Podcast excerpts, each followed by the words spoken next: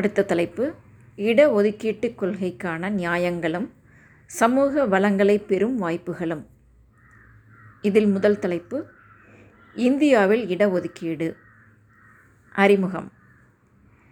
நாட்டில் இடஒதுக்கீடு முறையின் தோற்றத்திற்கு இந்தியாவின் பழமையான சாதி அமைப்பு பொறுப்பு.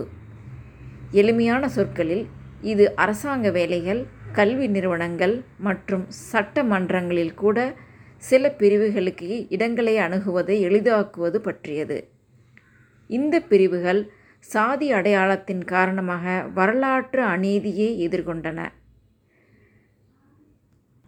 ஒதுக்கீட்டை உறுதிப்படுத்தும் நடவடிக்கையாக இடஒதுக்கீடு நேர்மறையான பாகுபாடாகவும் காணப்படுகிறது. இந்தியாவில் இது இந்திய அரசியலமைப்பின் ஆதரவுடன் அரசாங்க கொள்கைகளால் நிர்வகிக்கப்படுகிறது. வரலாற்று பின்னணி. ஆயிரத்தி எட்நூற்றி எண்பத்தி இரண்டில் வில்லியம் ஹண்டர் மற்றும் ஜோதிராவ் புலே ஆகியோர் சாதி அடிப்படையிலான இடஒதுக்கீடு முறையின் கருத்தை முதலில் கருதினர். இன்று இருக்கும் இடஒதுக்கீடு முறை அதன் உண்மையான அர்த்தத்தில் ஆயிரத்தி தொள்ளாயிரத்தி முப்பத்தி மூன்றில் பிரிட்டிஷ் பிரதமர் ராம்சே மெக்டொனால்ட் வகுப்புவாத விருதை வழங்கியபோது அறிமுகப்படுத்தப்பட்டது.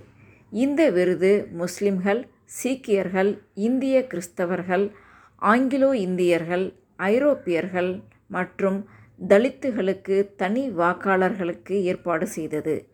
நீண்ட பேச்சுவார்த்தைகளுக்கு பிறகு காந்தியும் அம்பேத்கரும் பூனா ஒப்பந்தத்தில் கையெழுத்திட்டனர். அங்கு சில இடஒதுக்கீடுகளுடன் ஒரு இந்து வாக்காளர் வாக்காளர்கள் இருக்க வேண்டும் என்று முடிவு செய்யப்பட்டது.